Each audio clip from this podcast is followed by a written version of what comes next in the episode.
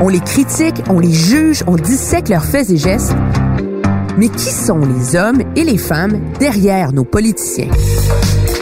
Loin du débat partisan, au-dessus de la mêlée, je vous offre de les découvrir pour essayer de les comprendre.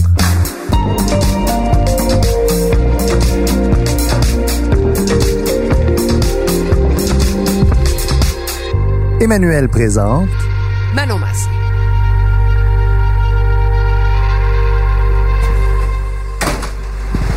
Ça va?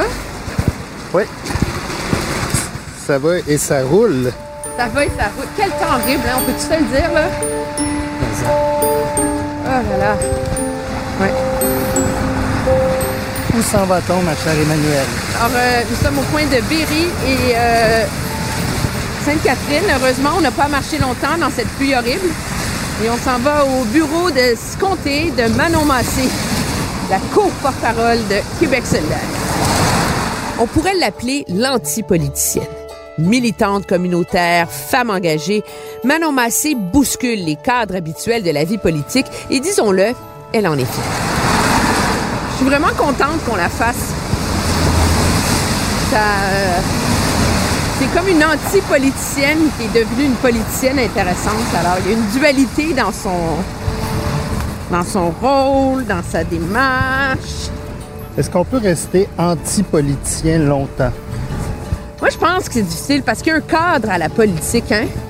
Puis regarde tous les politiciens qui disent qu'ils veulent faire la politique différemment, là. Mais je pense que Québec solidaire essaie de faire ça parce que c'est né des lendemains de la marche du pain des roses, de, d'une, mobilisation citoyenne, euh, d'un rejet justement des, des partis politiques traditionnels. Manon Massé est née à l'ombre de la Domtar dans l'Estrie. Son père, ouvrier, déménage la famille à Boucherville l'année de la crise d'octobre. Puis, imaginez, elle fait ensuite des études en théologie à l'université, mais la fibre militante n'a jamais été bien loin. Elle y a même fondé une association pour la défense des droits des étudiants gays et lesbiennes.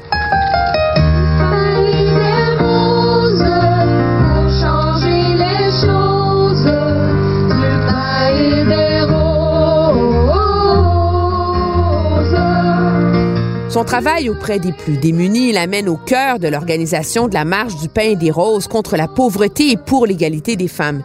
Une rencontre déterminante avec Françoise David, qui, quelques années plus tard, mènera à la Fondation de Québec solidaire et sa première campagne électorale, car oui, on l'oublie souvent, mais Manon Massé fut la première candidate solidaire. Bonsoir Québec!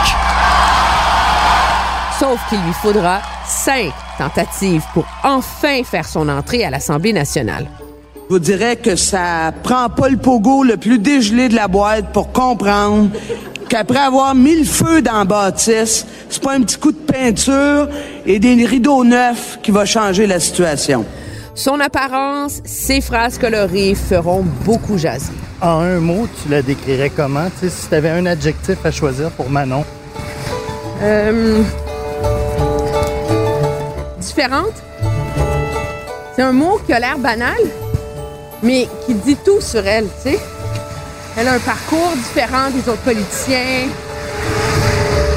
Elle s'est attachée et a cultivé son apparence différente.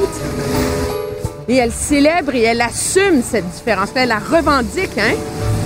Si je prenais ça de l'autre côté de la lorgnette, je pourrais me dire, dans le fond, vous, vous restez comme ça juste pour faire jaser, parce que vous pourriez aller au laser avec la moustache, euh, faire avoir une coupe à la mode, ou je sais pas trop quoi, là, pour, pour euh, dire fermer, fermer de clapette tout le monde. Mais dans le fond, ça fait votre affaire si, si on dit ça, là, en ligne ouverte comme à midi. Ou des... Ben, écoutez, ça fait mon affaire. Non, j'ai hâte. Ben, ça, ça, ça, met que- ça, ça vous met sur un pied de différence par rapport aux autres, non? Écoutez, l'important, là, c'est que les gens retiennent ce que j'ai à dire. Elle appelle ça être vrai. Et cette confiance l'a certainement aidé à charmer les électeurs en octobre dernier. Vous savez que... Ah, tiens, on est là. Je lisais dans son... euh, dans ses mémoires, là, qu'elle a publié l'an passé, elle dit qu'elle n'est pas née féministe. C'est drôle, hein? On ne croirait pas à la regarder, mais...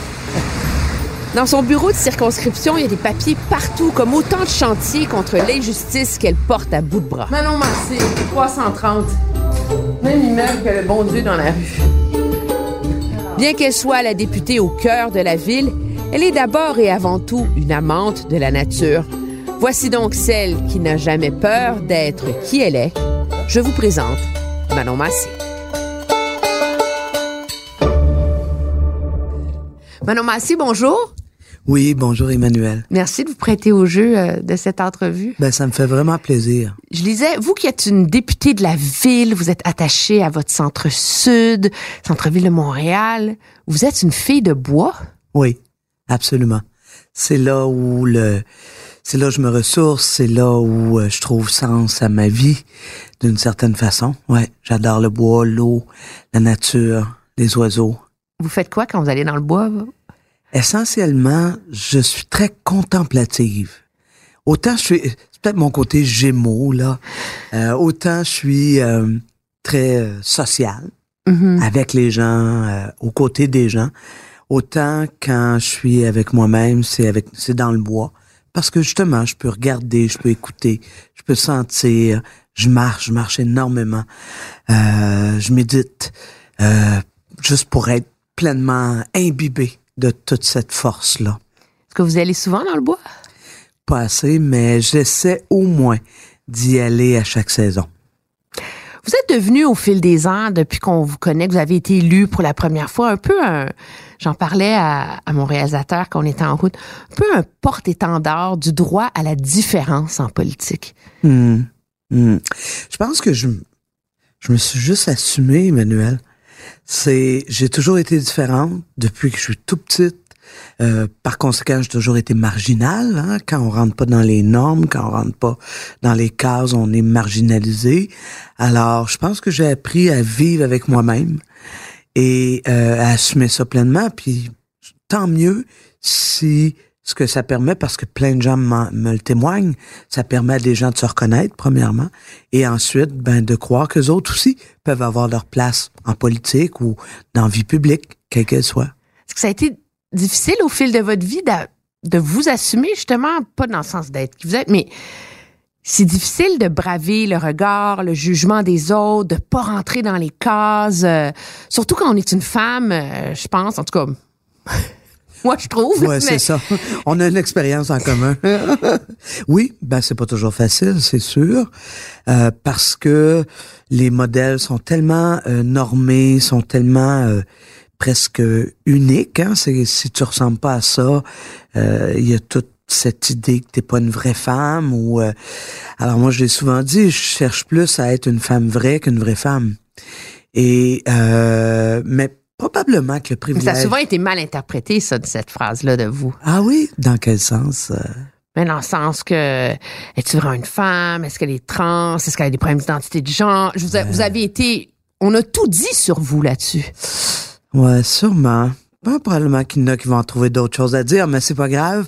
Euh, ouais, mais pour moi, euh, je pense que c'est ça la quête du sens que je vais chercher quand je me retire pour me ressourcer dans le bois. C'est dire, c'est quoi être vrai pour moi? Et ce qui est vrai pour moi, l'est pas nécessairement pour toi ou pour d'autres. Alors donc, cette vraie femme qui est, qui est Manon Massé, euh, ben j'aime ça la rencontrer, j'aime ça la laisser être, j'aime ça euh, lui dire qu'elle a raison de se battre pour être celle qu'elle est, parce que justement, ça donne euh, ça donne un sens à ma vie à moi. Et c'était aussi comme ça, je lisais dans votre biographie, quand vous étiez toute petite, que vous étiez euh, à l'école, que vous étiez tomboy, dans les cadets. Ouais, j'ai fait les cadets aussi, ouais. Oui, hein, c'est assez Pourquoi les cadets? Ben, écoutez, euh, les, Avez-vous aimé ça? les cadets de la marine, ça a été très, très formateur pour moi.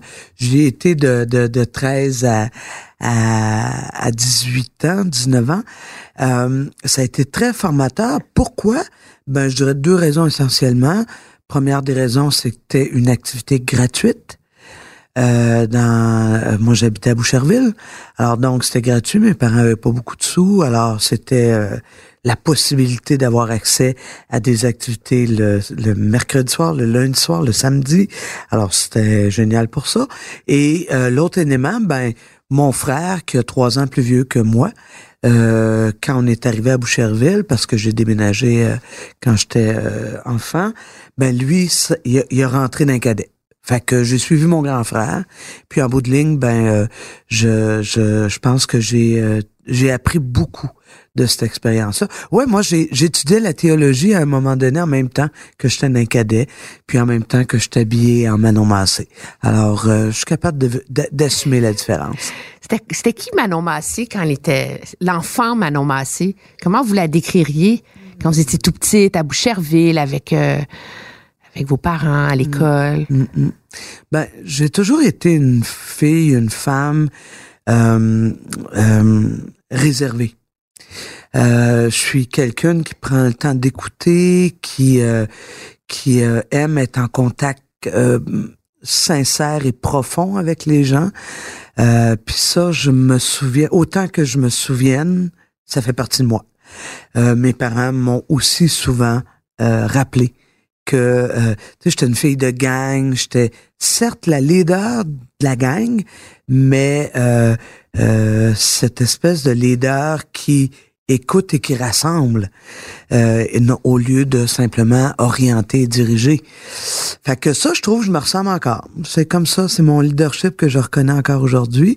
Euh, puis j'ai toujours été une amante de la nature, toujours, toujours. C'est très petite, euh, le canot, la, la randonnée, euh, le, le- le- jouer dans le bois. Moi, c'est c'est c'est les plus beaux et les meilleurs souvenirs que j'ai. C'est avec mes cousins. euh, euh, cousines euh, aller euh, explorer la grande nature. Ben, c'était pas compliqué, c'était juste au bord de la rue chez nous quand j'étais petite. Alors, on n'avait pas besoin de prendre la voiture pour pour aller là. La gang de Manon, elle faisait quoi les fins de semaine?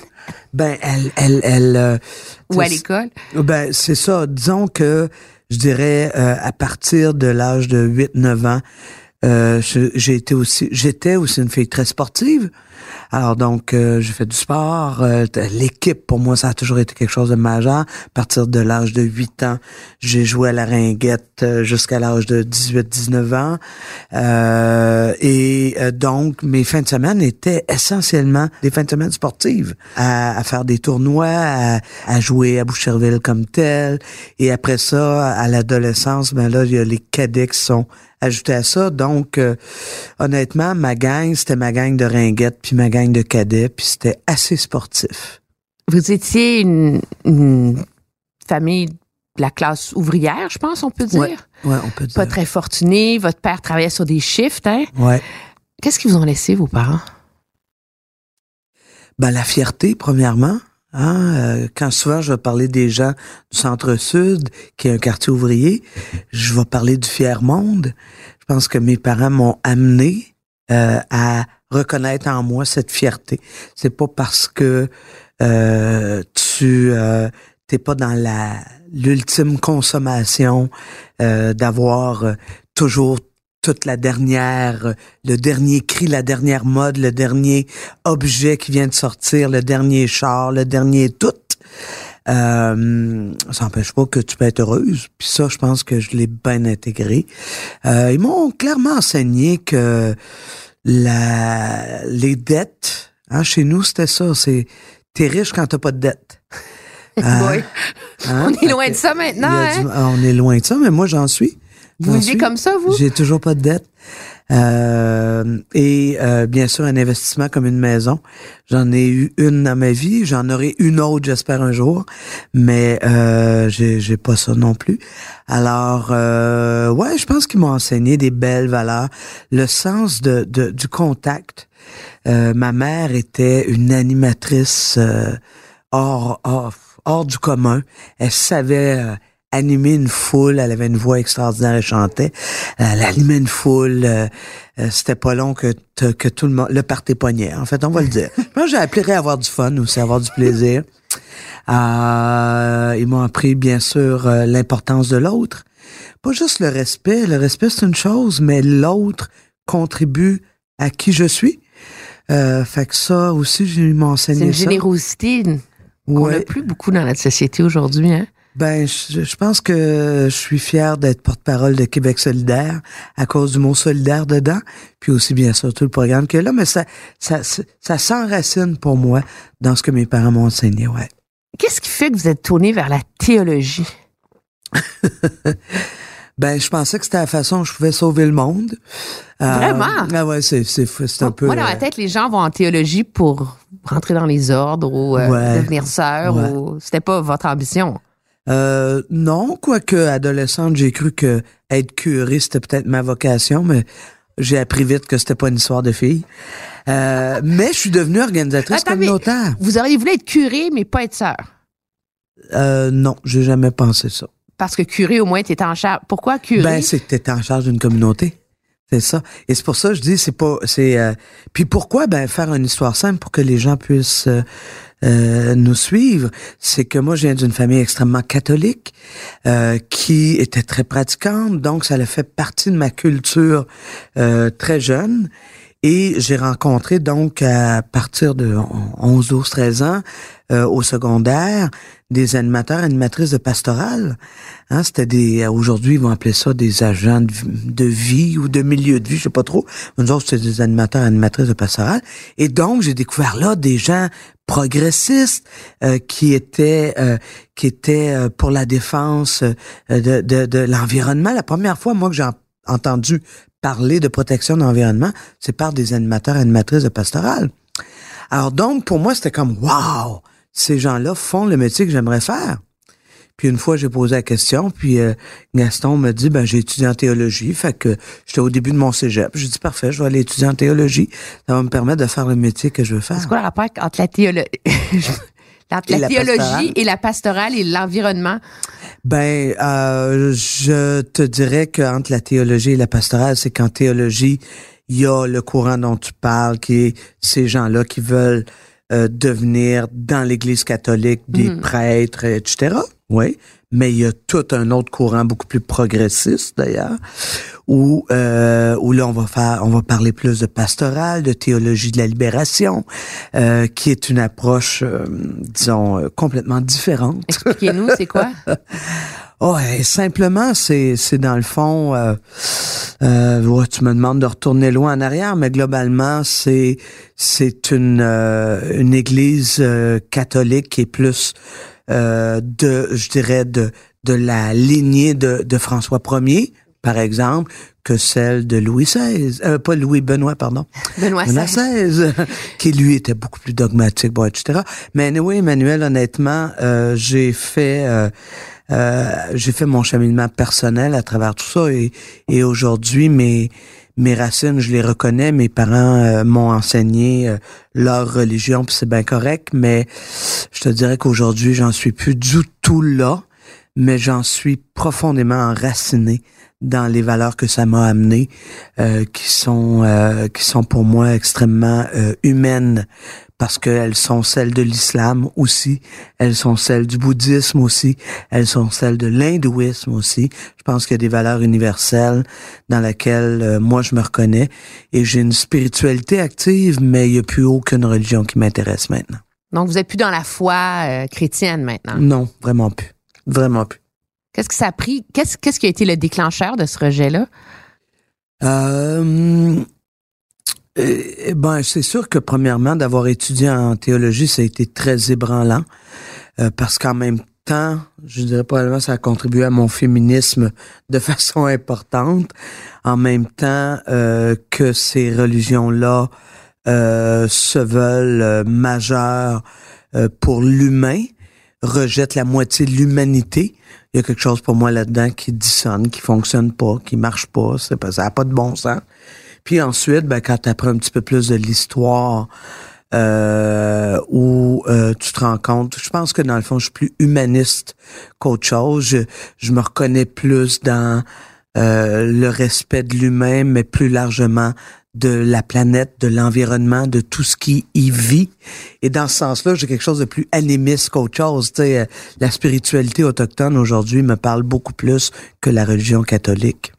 Être lesbienne étudiante en théologie dans ces années-là, par exemple, ça devait pas être évident. Ça frappe fort. Ça frappe fort. Euh, non, puis mais tu vois encore là un moment de, un moment où je m'assume complètement dans ma vie, euh, où euh, mon homosexualité ne m'empêche pas parce que j'ai toujours été out, comme on dit Vous dans avez mon toujours milieu. été out? J'ai toujours été out, ouais. Vous l'avez toujours su? Du, du, non, pas je l'ai toujours su. Du moment où je suis tombée en amour avec une femme et que j'ai su que j'étais lesbienne, j'ai jamais, euh, il y a jamais eu de, de, de garde-robe pour moi là, tu sais. Et euh, ben ça, ça s'est avéré au moment où j'étais étudiante en théologie. Alors il a fallu l'assumer et c'est sûr que le recteur de la faculté de théologie a pas beaucoup aimé le jour où j'ai mis sur pied un comité de défense de droits des homosexuels de la faculté de théologie, euh, qui était une de mes actions euh, de laquelle j'étais plutôt fier la dernière année de mes études. Hum, mais non, pour moi, y y je veux dire, il n'y a pas de contradiction. La, la religion, ça demeure quelque chose du passé, c'est pas présent. Euh, oui, bien sûr, moi j'ai un énorme respect pour les gens qui ont une foi, peu importe laquelle, je respecte ça. Euh, mais est-ce que j'ai du respect pour les religions? Euh, Souvent, pas beaucoup. Est-ce que ça informe cette, ces études-là? Cette, vous avez une réflexion face à la religion qui est plus profonde que la mou- 90% des gens là, qui sont pas qui ont pas fait des études là-dedans. En quoi est-ce que ça informe votre façon de voir le débat actuel sur la laïcité au Québec? Euh, je pense que euh, ça me rappelle que euh, que ben deux choses. Pour moi, la religion, ça c'est important de tracer clairement cette ligne-là. Je voudrais pas être mal comprise par les gens qui nous écoutent. La religion, c'est un système d'organisation qui s'est défini par les hommes et je dirais pour les hommes. Hein? N'importe quelle religion, les femmes en sont exclues. Et quand on regarde dans le développement de l'humanité, euh, les systèmes d'organisation sociale, ça a été longtemps la religion. Aujourd'hui, c'est la démocratie.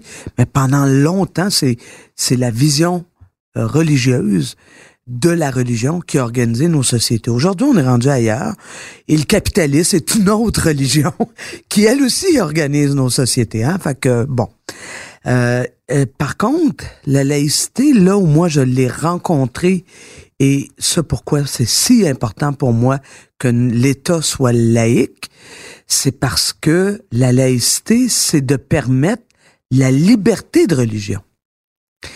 Et donc, que l'État ne se mêle pas euh, de, de, de quelconque façon euh, de, du religieux et qui surtout ne se laisse pas euh, organisé par le religieux. Alors donc, comment tout ça euh, influence le, ma compréhension du débat actuel? Ben moi, je pense qu'on mélange euh, la religion et la foi. Pour moi, quelqu'un qui a une foi, il peut l'exprimer de n'importe quelle façon, ça ne m'influence pas. Au contraire, je, suis capable de rentrer en relation avec cette personne-là et dire Waouh, tu sais, pourquoi telle affaire? Essayer de comprendre, ça me, ça me permet de, de développer une relation, je dirais, à partir. Ça me rend curieuse. Ça me rend curieuse, moi, de voir euh, des gens, des hindous qui méditent en faisant du yoga la tête. Je trouve ça vraiment intéressant. je sais pas, ça m'attire pas, mais je trouve ça intéressant. Ça me rend curieuse. Alors donc, je pense que le, débat actuellement qu'on fait sur, on le fait pas sur la laïcité, je m'excuse, c'est un débat sur le port des signes religieux. Parce que si on le faisait sur la laïcité, je pense pas qu'on le prendrait de cette façon-là. Vous auriez voulu qu'on sépare les deux débats finalement. Ça serait facile de se rallier, de trouver un consensus sur la laïcité au Québec, Je plus pense- que sur les parts des signes Ouais. religieux. Je pense que oui, parce que le Québec est déjà dans les sociétés à travers la planète extrêmement avancé en matière de laïcité. Extrêmement avancé. Ce qui reste, c'est pas la question des parts des signes religieux. Non. Parce que y a- on, on s'entend qu'il y a, il y a beaucoup de gens, puis je veux pas qu'on rentre là, dans la, la... Mais il y a beaucoup de gens qui disent, à un moment donné, pour certains postes, dans les écoles, les professeurs, c'est des modèles, les juges, c'est légitime que ces gens-là doivent afficher cette neutralité de l'État. Ben moi, bon, premièrement, là, vous venez de prononcer les enseignantes. Moi, j'ai vécu de l'enseignement avec des sœurs qui portaient le, Le voile. voile. Oui. C'est, c'est, ça m'a, ben là, toute ma, toute, toute ma nation était Mhm. particulièrement euh, catholique, là. Il n'y avait pas de dissonance, mais ça l'a pas empêché profondément le Québec de rejeter, euh, de rejeter la religion catholique. Pas juste de rejeter le voile porté par les sœurs, mais de rejeter la religion catholique. Euh, non, pour moi, c'est au contraire. Ça crée du dialogue. La différence. Moi, je vais vous donner un exemple euh, à, tout le monde qui nous écoute. V'là 25 ans, là, les gays et lesbiennes ne pouvaient pas enseigner. Puis on pouvait pas enseigner pourquoi? Ben parce que la majorité des Québécois mélangeaient homosexualité et pédophilie. Et moindrement que on, il y a- il y a de mes, mes amis qui étaient intéressés par la profession d'enseignant, ben même nous autres, on dit Hey, non, fais pas ça, là, tu vas te faire la vie dure, ça va être trop dur pour toi. Aujourd'hui, est-ce qu'on considère, 30 ans plus tard, que les homosexuels ne peuvent pas enseigner? Non. Pourquoi? Ben parce qu'il y a eu des gouvernements qui ont assumé les droits et libertés de ma communauté d'appartenance, à moi. Une chance, parce que il y a énormément d'enseignants et enseignantes qui sont gays ou lesbiennes, ou même trans, qui sont d'excellents enseignants. C'est ça qu'on veut, d'excellents enseignants et d'excellentes enseignantes. Alors voyez-vous, je pense que quand on parle de laïcité des individus, c'est pas parce que un individu devant moi est différent que ça m'amène à faire comme lui, que ça automatiquement fait que moi je vais comme lui, tu vois? Et c'est pour ça, moi je pense en matière de droit, ben j'aime ça prendre l'exemple de des gays lesbiennes parce que sincèrement Emmanuel, j'aurais pu jamais euh, et, plusieurs de mes amis non plus enseigner, avoir des enfants si on s'était fié à la majorité québécoise parce qu'ils n'en voulaient pas de gays lesbiennes autour d'eux autres.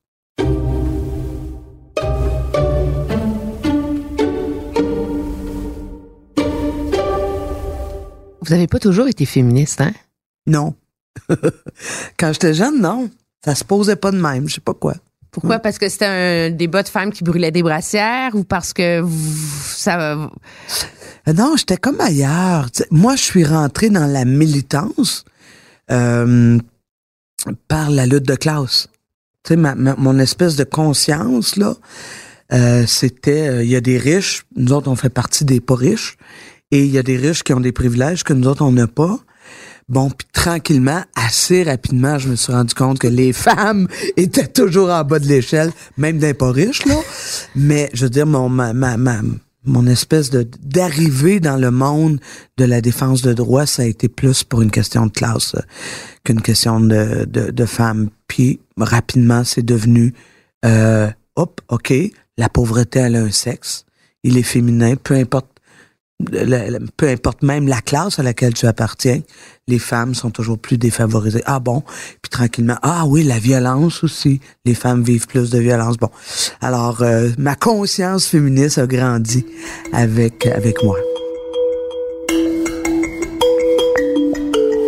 Quoi la prospérité? Pour moi, je pense que c'est d'être en équilibre.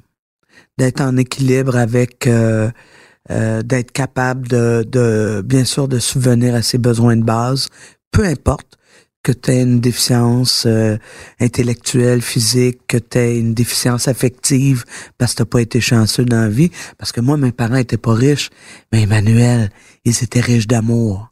Ah, pas de bon sens comment j'ai Ah été ouais, hein? aimé. Ah, mon Dieu, mon Dieu.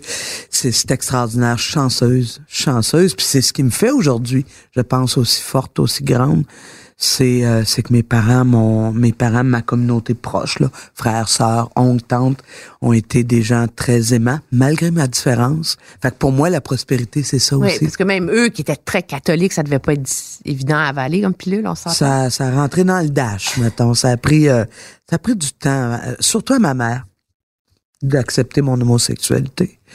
Mon père, ça a été plus rapide, mais euh, C'est ça, oui, non, ça. Mais, mais tu vois, c'est, moi, j'ai, je, dis- je dis souvent quand je parle de mon homosexualité que euh, j'ai cheminé en même temps que le peuple qué- québécois a cheminé. Tu sais, euh, mon homosexualité, pour moi, elle, elle- elle rentre, euh, j'en prends conscience dans les années 80. Euh, ma première blonde, j'étais quelque part en 81-82. Euh, et euh, la société québécoise, si tu regardes son cheminement, fin des années 90, euh, conjoints de même sexe ont des droits comme euh, comme les autres. Oups, ensuite, la parentalité, le droit au mariage. Bon, alors je trouve que moi, j'ai comme cheminé. Ben, en fait, peut-être plus mes parents ont comme cheminé comme la société québécoise. C'est ça, il y avait un bon timing. Il y avait un bon timing, ouais. Et la richesse, c'est quoi en 2019? Je pense que la plus grande richesse, malheureusement, et notre plus grande pauvreté, c'est le temps. Le temps d'être euh, proche de soi-même, proche des gens qu'on aime. Le temps de, de pouvoir prendre soin des gens qu'on aime. Le temps, on n'a plus de temps. Tout, c'est fou. C'est fou combien j'entends que la vie qu'on mène actuellement, pour C'est parce bien- qu'on veut être riche puis on veut de l'argent aussi. Ouais, ouais, mais on sera malade. Tout le monde est en burn-out. Tout le monde. est- Ça n'a pas de bon sens. Ça n'a pas de bon sens. On n'a plus, on n'a plus le temps de, de. Puis, puis, comment se fait que c'est comme ça? Notre société serait assez riche pour être capable de partager beaucoup plus. Euh, quand on regarde juste les, entreprises, les entreprises, comme on dit, nous tiennent par les gosses en nous faisant croire qu'ils vont toutes fermer, qu'ils vont toutes disparaître s'ils partagent leur richesse. Mais dans ce cas-là, expliquez-moi comment une poignée de monde de personnes, même pas 100 personnes, sont plus riches que la moitié des, des pays du monde. Ça marche pas. Il y a quelque chose de fucké dans le système capitaliste qui fait en sorte qu'en bout de ligne, tu as raison. Même plus que ça. C'est euh, dans une famille maintenant, il faut que les deux travaillent pour être capable d'amener assez de d'argent. Bien sûr, peut-être qu'il y a des réflexions individuelles sur la consommation à faire. Là. J'en suis. Tu sais, moi, je suis, plutôt un, niveau de vie très. Euh, j'ai pas besoin de toutes ces patentes-là pour me rendre heureuse, mais j'ai besoin d'avoir du temps avec les gens que j'aime. J'ai besoin d'avoir du temps pour aller dans le bois. J'ai besoin d'avoir du temps pour, pour, pour, prendre soin de mon cœur, prendre soin de ma blonde, euh, d'aller jouer avec mes enfants, même s'ils ont 20 ans passés. C'est ça, c'est ça. Pour moi, j'ai rien qu'une vie. Pense-y, j'ai rien qu'une vie. Je veux pas en passer à travailler. On n'est pas né. On n'est pas né pour travailler. On est né pour vivre. Vous mentionnez vos enfants.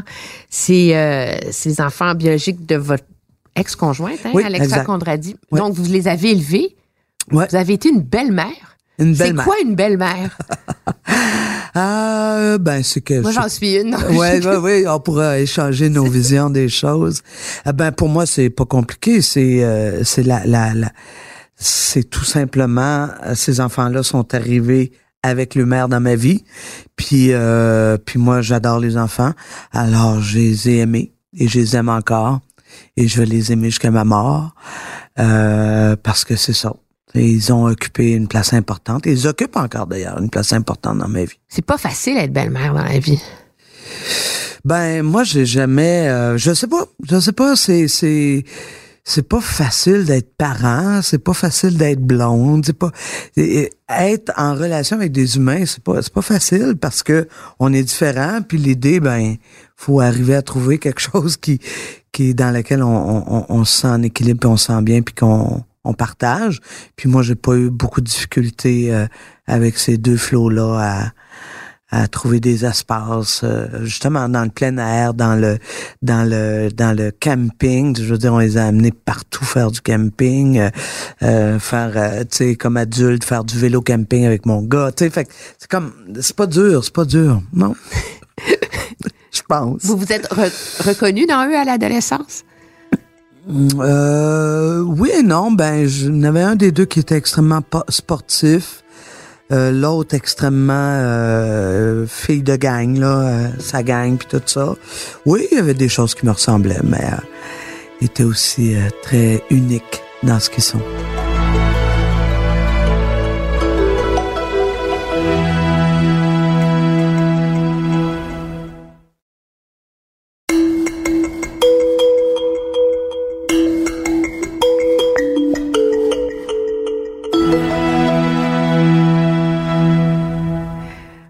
Du féminisme tout à l'heure. Est-ce qu'il a changé le féminisme au Québec, selon vous? Ben j'espère. Oui, moi je trouve qu'il a changé. Euh, il a cheminé à travers des prises de conscience du féminisme aussi. Euh, tu sais moi quand j'avais 20 ans, euh, c'était beaucoup axé, je dirais euh, genré. Les hommes Mhm. et les femmes, bon. Euh, c'était la façon de revendiquer la place des femmes et tout ça. Puis tranquillement, j'ai vu aussi, oh, peut-être un peu, c'est pas juste une, une question euh, de genre, c'est aussi une question de classe. Oups, c'est pas juste une question de classe, c'est aussi une question euh, ethnique.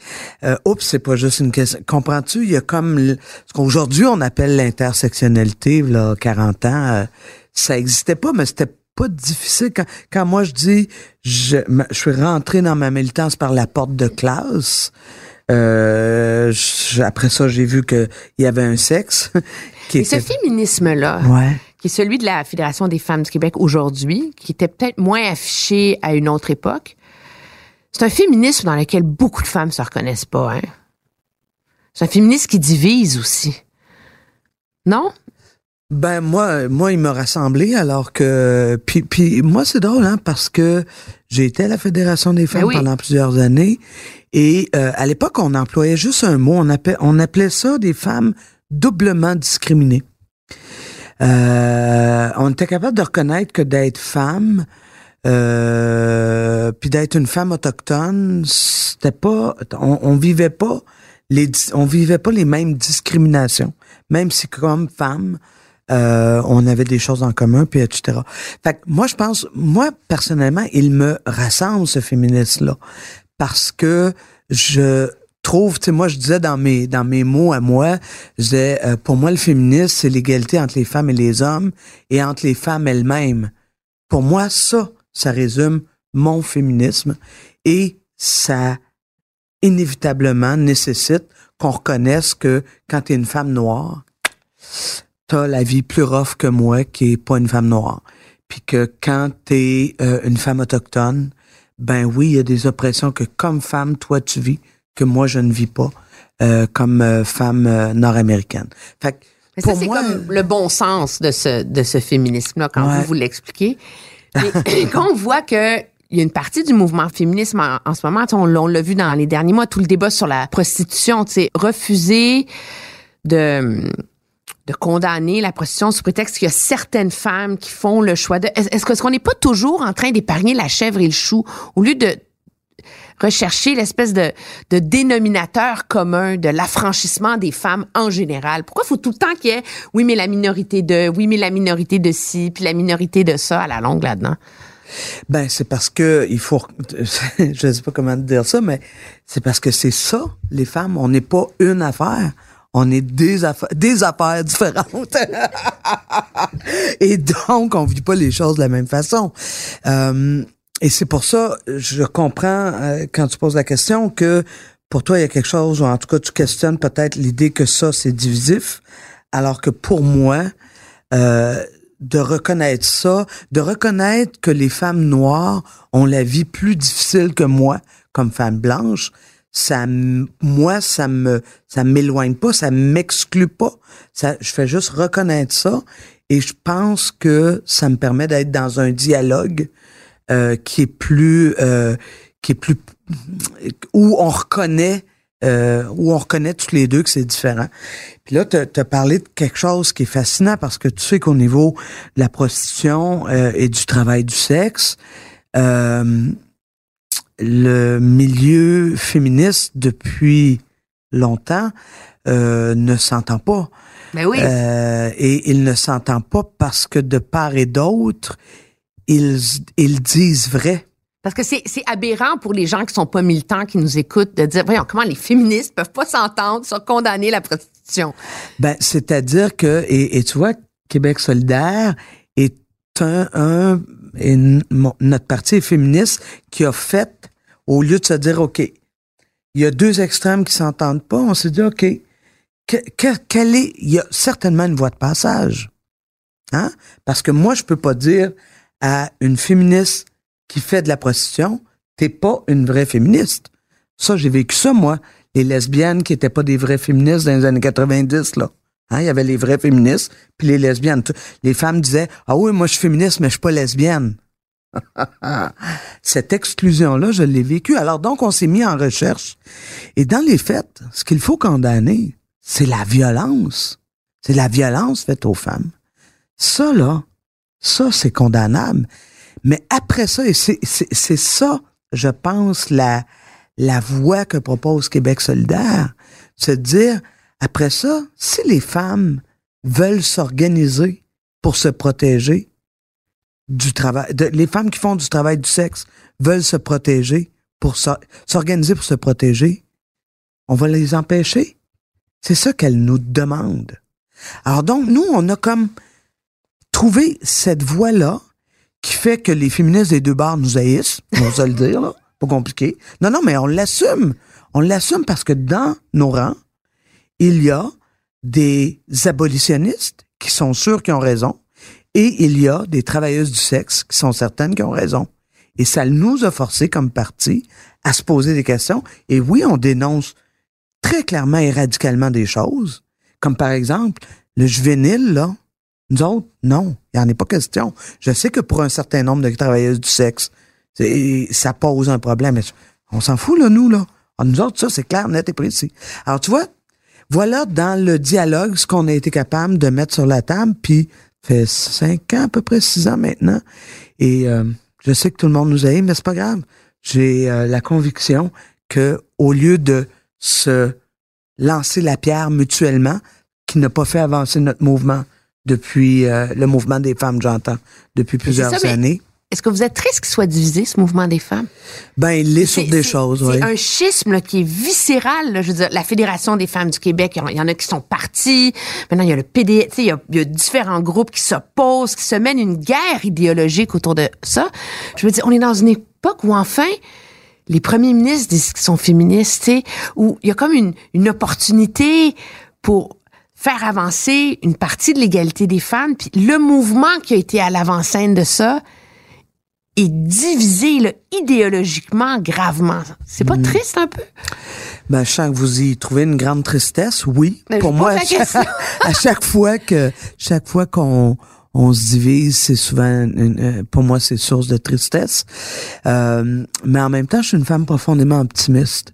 C'est sûr que je suis triste parce que le mouvement des femmes auquel j'appartiens depuis le milieu des années 90 a euh, influencer l'image du Québec d'aujourd'hui. Et je pense que comme féministe, on doit être fier d'avoir...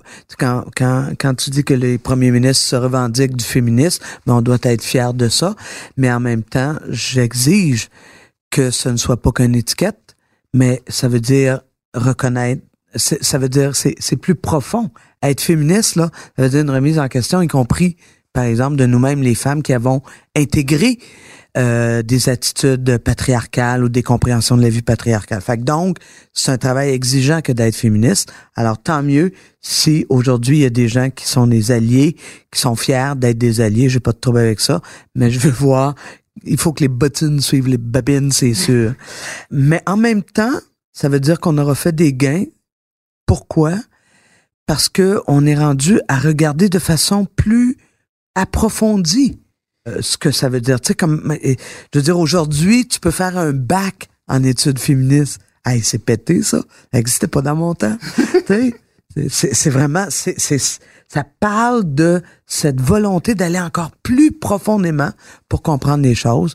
Mais pour moi, euh, ce qui est le défi d'un parti politique, parce que maintenant, je ne suis plus dans le mouvement des femmes. je suis dans un parti politique. Voilà, je suis rendue une politicienne.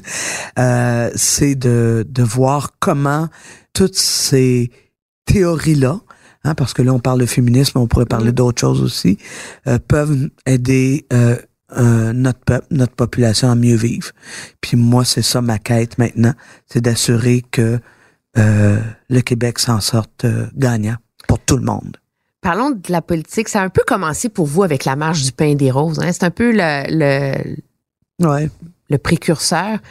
Moi, je me rappelle quand cette marche-là a, eu lieu, j'étais encore euh, au secondaire, puis il y avait quelque chose de romantique derrière ça, de voir ça à la télé, puis ma sœur est impliquée. C'était quoi pour vous la marche des petits pains des roses? Ben pour moi, c'était euh, les femmes qui se levaient de bout pour dire c'est assez la pauvreté. C'est là que j'ai catché que la pauvreté avait un sexe et qu'il était féminin. Euh, donc c'est ça, du pain des roses en 95, c'est la marche des femmes contre la pauvreté. Et pour moi, ça a été intuitif quand j'ai entendu que euh, la Fédération des femmes du Québec ou Françoise David de façon particulière, en particulier euh, portait ce projet-là. J'y ai tout de suite adhéré parce que moi je travaillais en HLM. je voyais c'était quoi la pauvreté à chaque jour, puis je me disais qu'effectivement il y avait tellement de richesses autour que ça se pouvait pas qu'il y ait du monde qui en ait pas assez pour manger. Alors donc, je me suis impliqué rapidement dans ce projet-là parce que il faisait du sens pour moi de, de, de, se lever debout et de se mettre en marche euh, pour partager la richesse. Moi, ça me ressemblait déjà ça.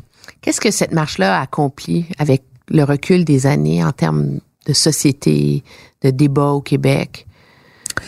Ben, je pense que euh, les euh, le mouvement des femmes après euh, après l'avortement, à la fin des années 90, après ce, ce, ce, vaste mouvement euh, qui euh, a fait en sorte que notre sœur Chantal a pu assumer qui elle était puisqu'elle voulait, puis que les gens, Jean-Guy, Jean-Guy, hein? les Jean-Guy de ce monde ont été obligés de prendre le trou. Euh, après dix ans d'années euh, difficiles pour la population, euh, où le mot pauvreté existait plus. Hein, C'était dix ans de règne libéral les années 80. Il y avait eu des crises économiques, mais crises économiques qui avaient fait en, en sorte que les entreprises s'en sortaient de mieux en mieux, puis la population s'en sortait de moins en moins. Euh, nos services publics ont commencé à manger à claque, puis tout ça. Euh, les services ont, ont, ont, commencé à diminuer. On a, on est rentré dans l'ère néolibérale à plein pied, à plein régime. Ben, il y avait la fierté d'être une femme qui disait que ça avait pas de bon sens et qui se mettait en lien avec d'autres femmes qui côtoyaient pas. Moi, je me souviens 95 des femmes issues du milieu syndical qui marchaient côte à côte avec euh, avec des femmes euh, à l'aide sociale, qui marchaient côte à côte avec euh, des femmes toxicomanes, qui marchaient côte à côte.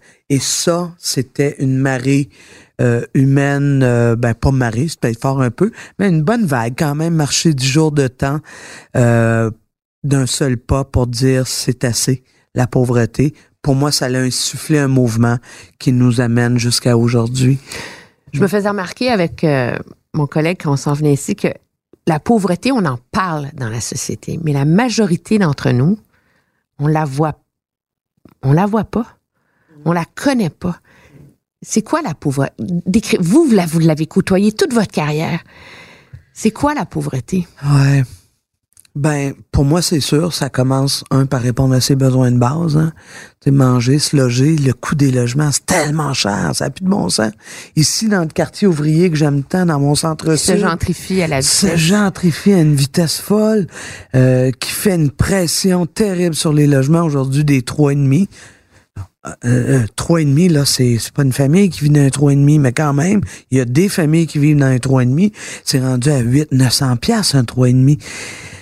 Bon, donc, je disais besoin de base, euh, manger, euh, se loger, s'habiller. Et, le courage derrière la pauvreté ah, aussi. Ah, c'est terrible, Emmanuel. C'est fou. Moi, j'ai une admiration. Il y, y, y a un courage. Ces gens-là travaillent tellement fort travaillent parce que euh, premièrement, ils, marchent. Hein, c'est des gens qui marchent. Les pauvres sont des gens qui marchent. Euh, pourquoi? Ben parce que l'autobus coûte trop cher, parce que le vélo, euh, quand, quand tu as la chance de avoir un, quand même l'entretenir puis s'assurer juste une euh, une, euh, une trip, comme on dit comme on disait quand j'étais jeune. une trip là, tu sais, c'est quoi? C'est 30, 35, 40 piastres. Bref.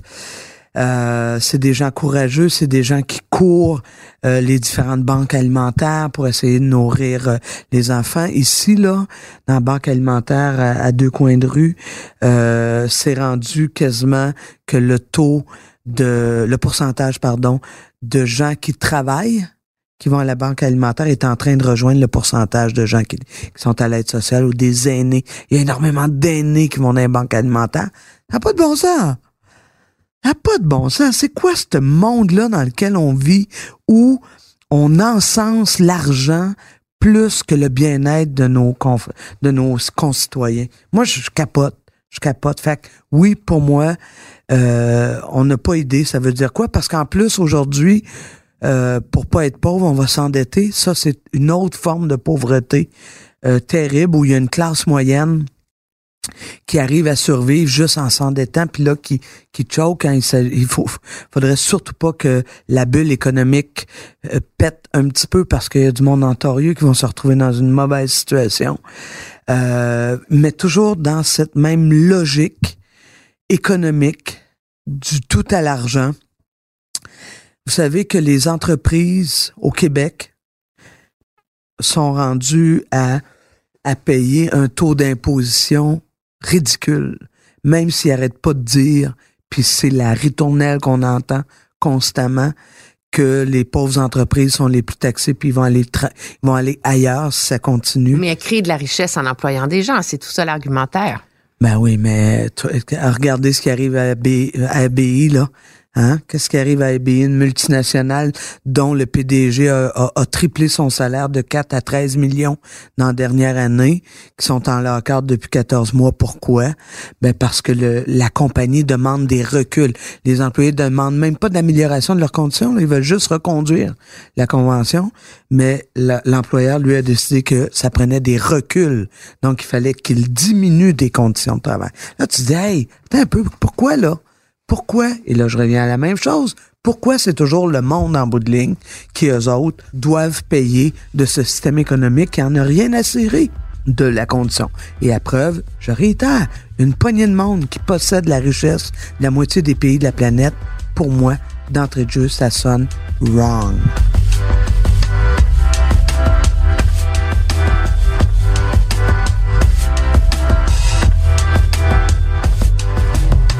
Comment on réconcilie souveraineté du Québec et lutte contre cette pauvreté?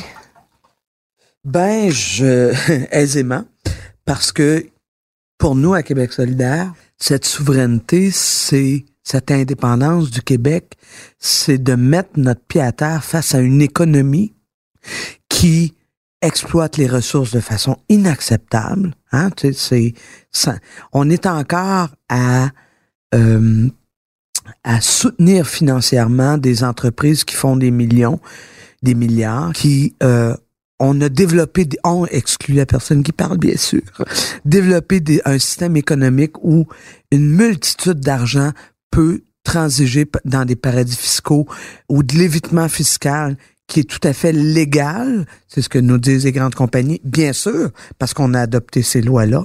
Alors, mettre son pied à terre face à un système économique qui, euh, dans le fond, défavorise toujours les mêmes personnes, fait en sorte que les ressources sont toujours exploitées sans euh, euh, nut égard à euh, l'impact écologique et environnemental de ça.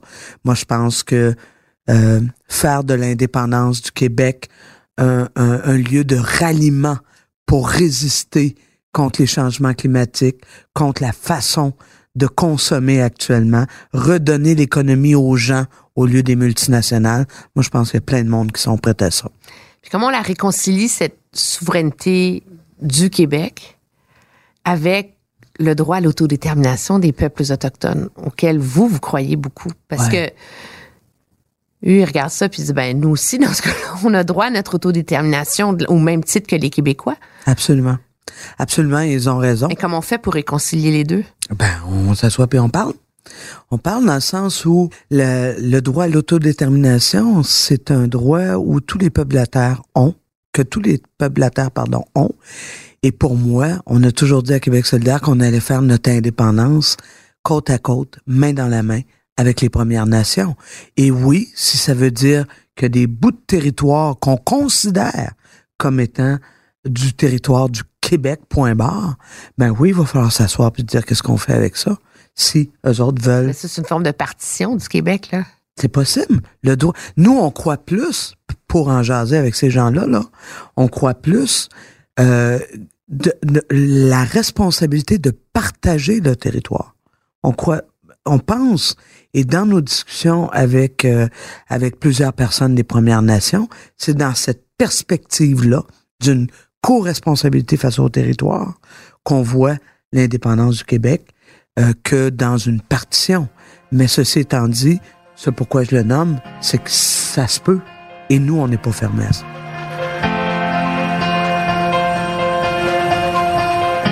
La langue, c'est quoi dans hmm. votre vie?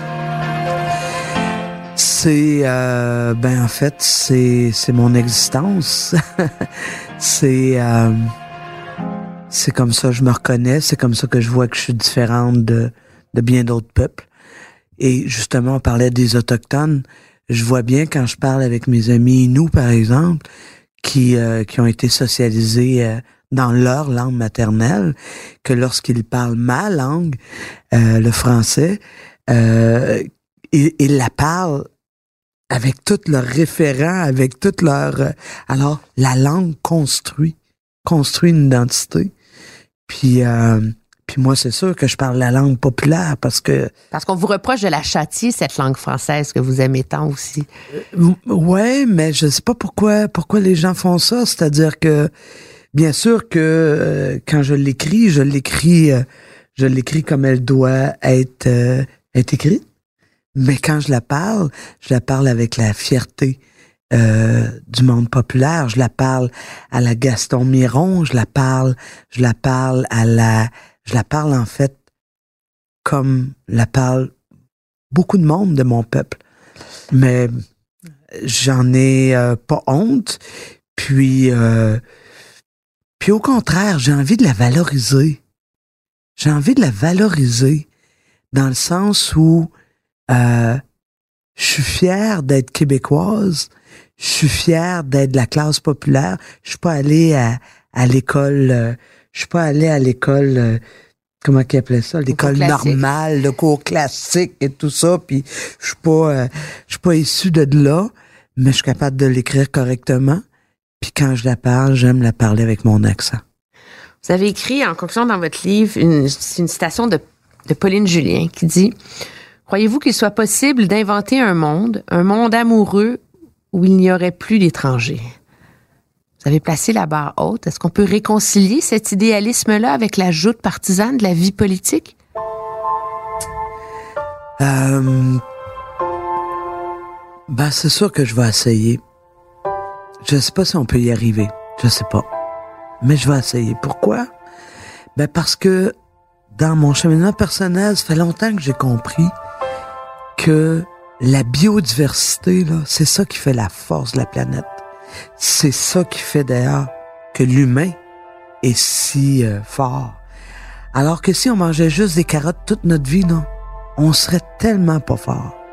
Fait que donc le parallèle que je fais, c'est la force de, tu sais l'expression c'est quoi? On, est euh, aussi faible que le maillon le plus faible des maillons de la chaîne là ben moi je vous dis que l'humanité l'humain et s'il n'est pas tricoté serré dans toute sa diversité, ben il va le demeurer, il va être faible.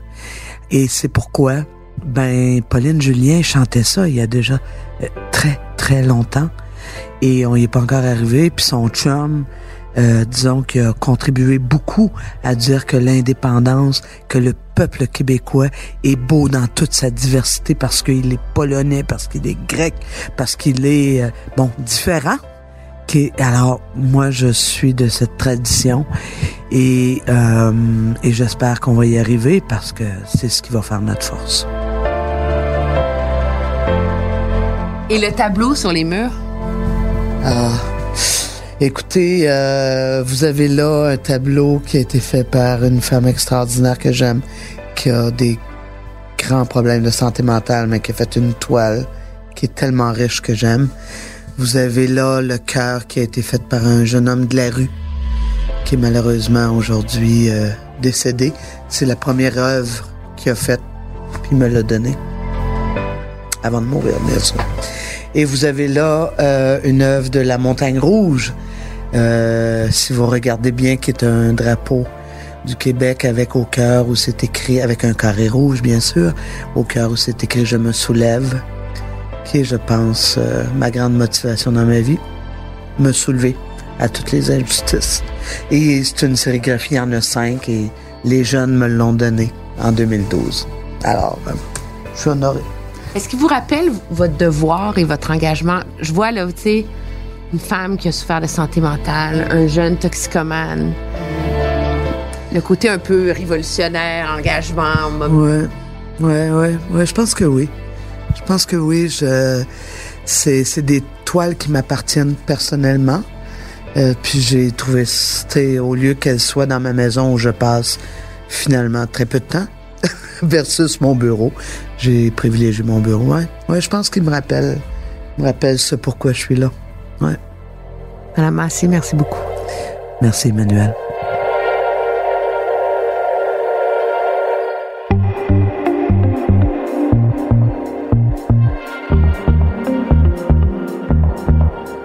Vous aimez mon balado, aidez-nous en le partageant sur vos réseaux sociaux. Si vous l'écoutez sur une autre plateforme que Cube Radio, n'hésitez pas à donner votre avis, laisser un commentaire. Oui, oui, 5 étoiles, c'est bon. C'est très utile pour faire découvrir la série. Vous pouvez bien sûr me suivre sur une foule d'autres plateformes, Twitter, Facebook, bien sûr mes chroniques sur Cube Radio, du lundi au vendredi à 8h avec Benoît Dutrisac ou les lundis mercredis à 16h30 avec Mario Dumont ou encore surtout ne pas manquer l'émission politique du dimanche que j'anime, la Joute édition dimanche à 10h et 17h sur LCN. Merci d'être à l'écoute. À la recherche et l'animation, moi-même, Emmanuel Latraverse. Au montage, Anne-Sophie Carpentier. À la réalisation, Bastien Gagnon La France. Et c'est une production Cube Radio.